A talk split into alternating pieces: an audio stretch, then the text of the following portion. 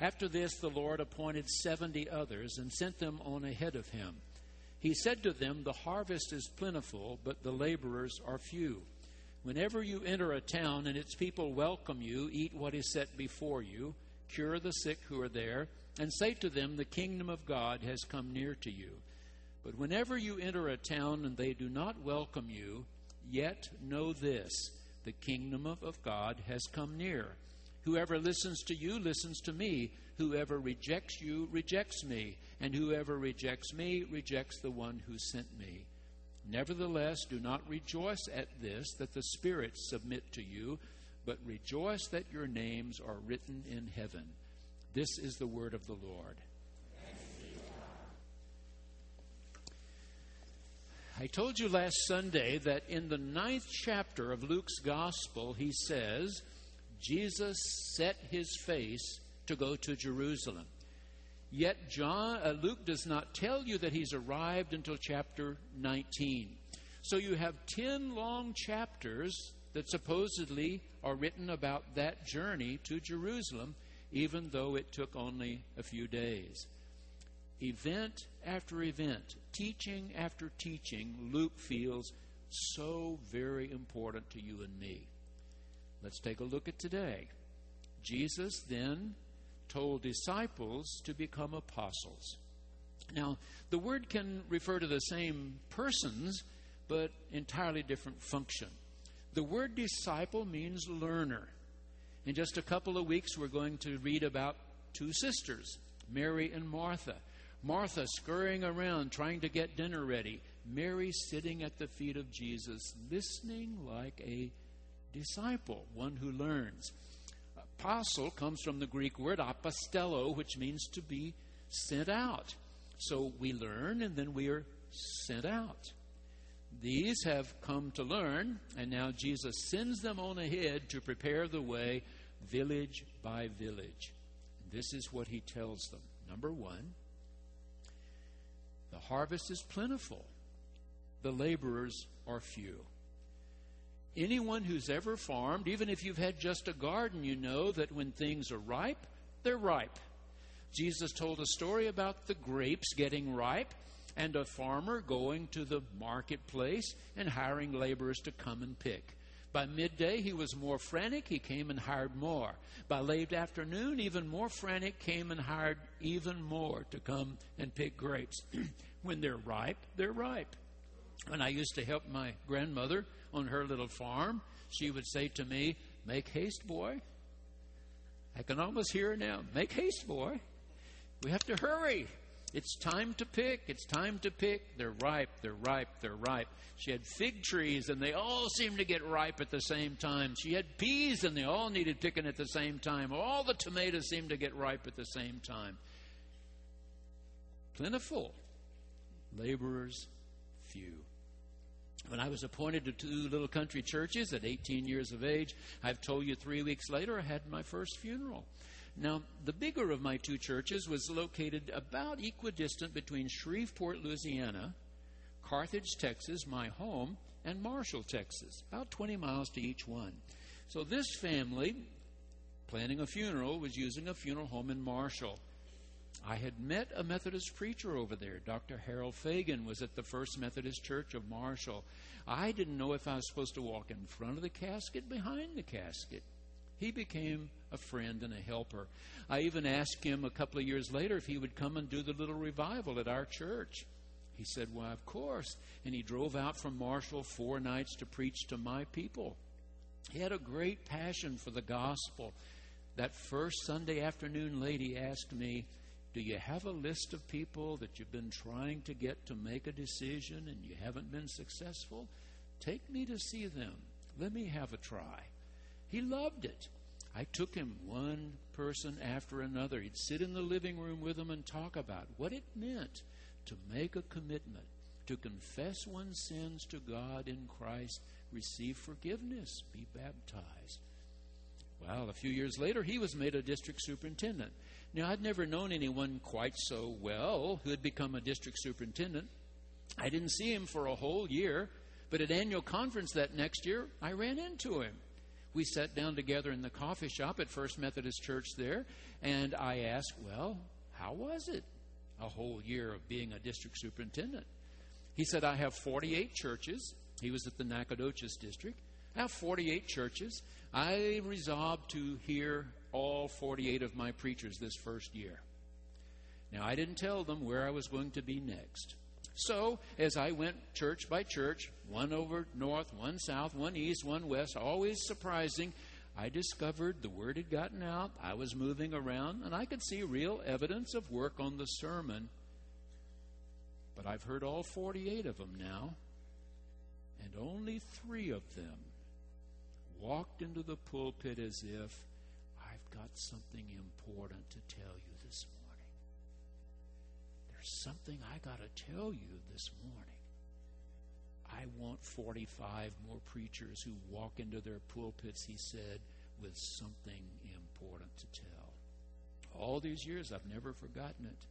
I'm working on a sermon. I'm praying, oh God, don't ever let me walk into a pulpit without believing with all my heart got something important to tell you today. Number two, what you're supposed to tell them, Jesus said, is the kingdom of God has come near. Dr. Brandon Scott, when he gave our Barton Clinton Gordy series, said, I've studied the parables of Jesus for more than 40 years. It's been my specialty. He's a Roman Catholic, a Roman Catholic layperson, scholar, academician, holds a distinguished chair at Phillips Theological Seminary. He said, More than 40 years I've studied the parables of Jesus. I am convinced that every story he told was about the kingdom of God. Every one of them. So, the last book Dr. Scott has written is called Reimagining the World. What would the world look like if truly the kingdom of God came on earth as it is in heaven? What would that look like? How would we behave if we really knew ourselves living in the kingdom of God? this important message the kingdom is near, the kingdom is near. God is visiting us in this flesh and blood person, Jesus of Nazareth. You remember when uh, Dr. William Willimon came to give our series some years ago now. He was Dean of the Chapel at Duke Divinity School and uh, taught uh, in the School of Theology there.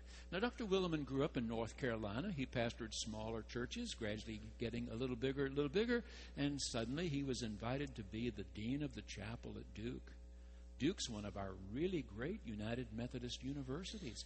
Our seminary is one of the best in the world. Our medical school there, outstanding. It really is a great place. And he was thrilled to be named to that position. He did that job well wrote books, sold well, and then 12 years ago decided he wanted to be a bishop. He ran hard, didn't get elected.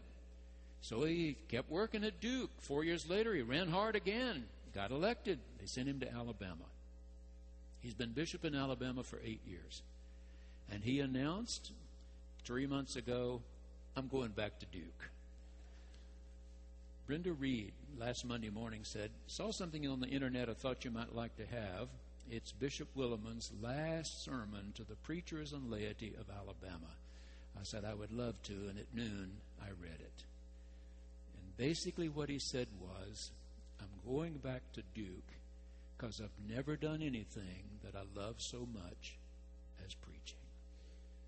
I always walk into the pulpit with trembling knees but I believe it's the most important thing I do.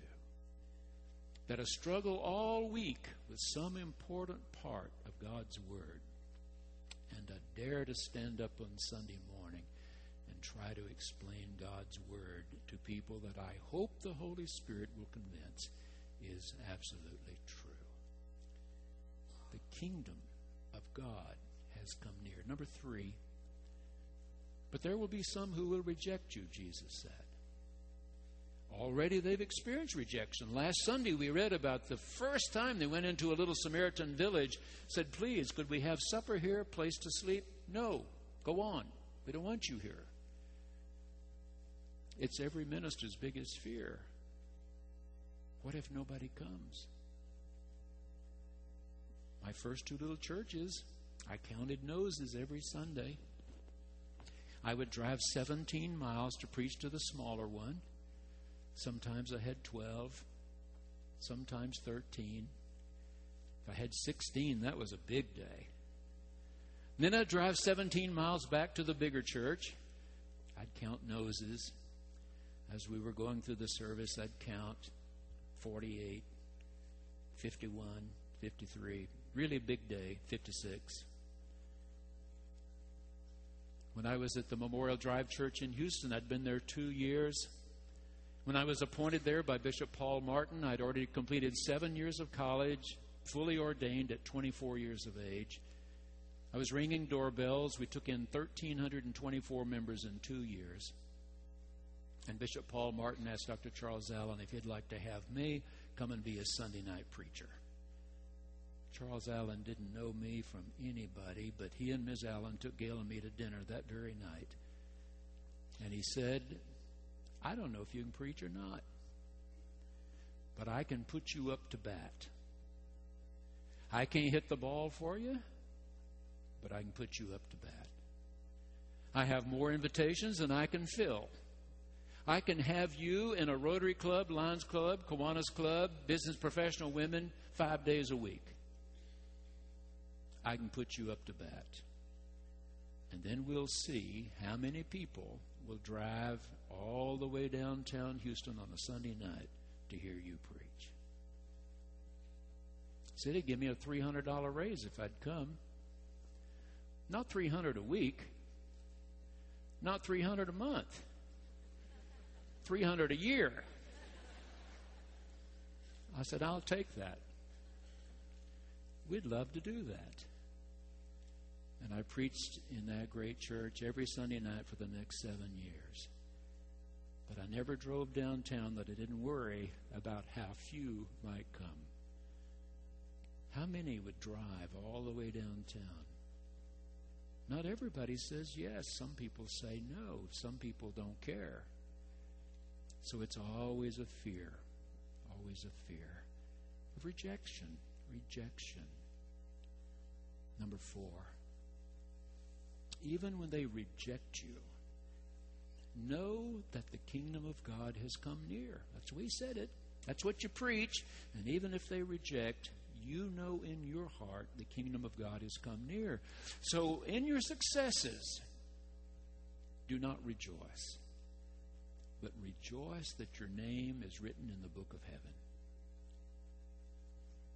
Gail and I watched a program the other night on OETA a very fine two hour program about a small town in England. It began by saying that if you want to study English history, many people just study who was king and who was queen next. That's not the way to study, they said. What happened to this little village for 2,000 years? And carefully, our archaeologists came in and they started digging little trenches and spots here and there, down, down, down to the Roman occupation 2,000 years ago trying to reconstruct what happened at this little town. You know what? They kept records. All those years they kept records. Who lived there? Where they had a pig or two cows? Records. They wrote them. In my study this week, it said in ancient towns they had a record of the citizens who belonged. The citizens who belonged. Jesus said, How would you like your name in the book in heaven? Dr. Fred Craddock, in his preaching, often takes a word and he says that word in one illustration, he says that word in the next illustration. He, in one of his sermons, he says, There was a funeral in Georgia. When the funeral was over, the daughter of the deceased said to her mother, Now, Mama, Daddy's gone. I live in California. You need to move to California where I can help look after you. And the mother said, But this is my place. This is my place. He said, One day I was trying to catch a trout in a stream in North Georgia. Kept getting my hook in a tree. I finally decided to quit. I'm walking to my car when I see a car pull down on the banks of the creek. A couple got out, went around to the trunk, got them a couple of folding chairs, and set them down right in front of their car. I got a little closer and I said, How y'all doing? We're fine. You going fishing? Nope. What you gonna do? Have a picnic? Nope. What you gonna do? This is our place. I've been a Methodist preacher 45 years, the man said. We've lived in parsonages for 45 years. I'm two years from retirement. We bought these two acres. This is going to be our place. He said one time students from Candler School of Theology, Emory University, and some of the faculty members participated with Habitat for Humanity. They built a house. That great day came when they turned over the keys to the new owners a young mother, three little girls. Dr. Craddock said, when they had their dedicatory prayer, handed them the key, the doors were open. These three little girls went running through that house. He said adults were trying to greet the mother, hug her neck, shake her hand. But I heard one of these little girls keep saying, Mama, is this our place? Mama, is this our place? Finally, she squatted down, looked her right in the eye, and said, This is our place. And then he said, When I was a seminary student at Vanderbilt, I got to know a Jewish rabbi who taught there, Rabbi Silberman. One day I said, I know why you don't call the name of God. That you Jews believe if you call it too many times, it loses its great significance. So I've heard you call God the eternal one, the everlasting one. What's your favorite name for God? And the rabbi said, Remember that our ancestors were nomads. Abraham and Sarah, Isaac, Rebekah, they were nomads. They went where they could find green grass and fresh water. Then they packed up their tents and moved to another place where there was green grass and fresh water. And so they were always looking for their place. But finally, there's a scripture in our book, he said, that says, I am the place. And Jesus said, How would you like a place at God's place?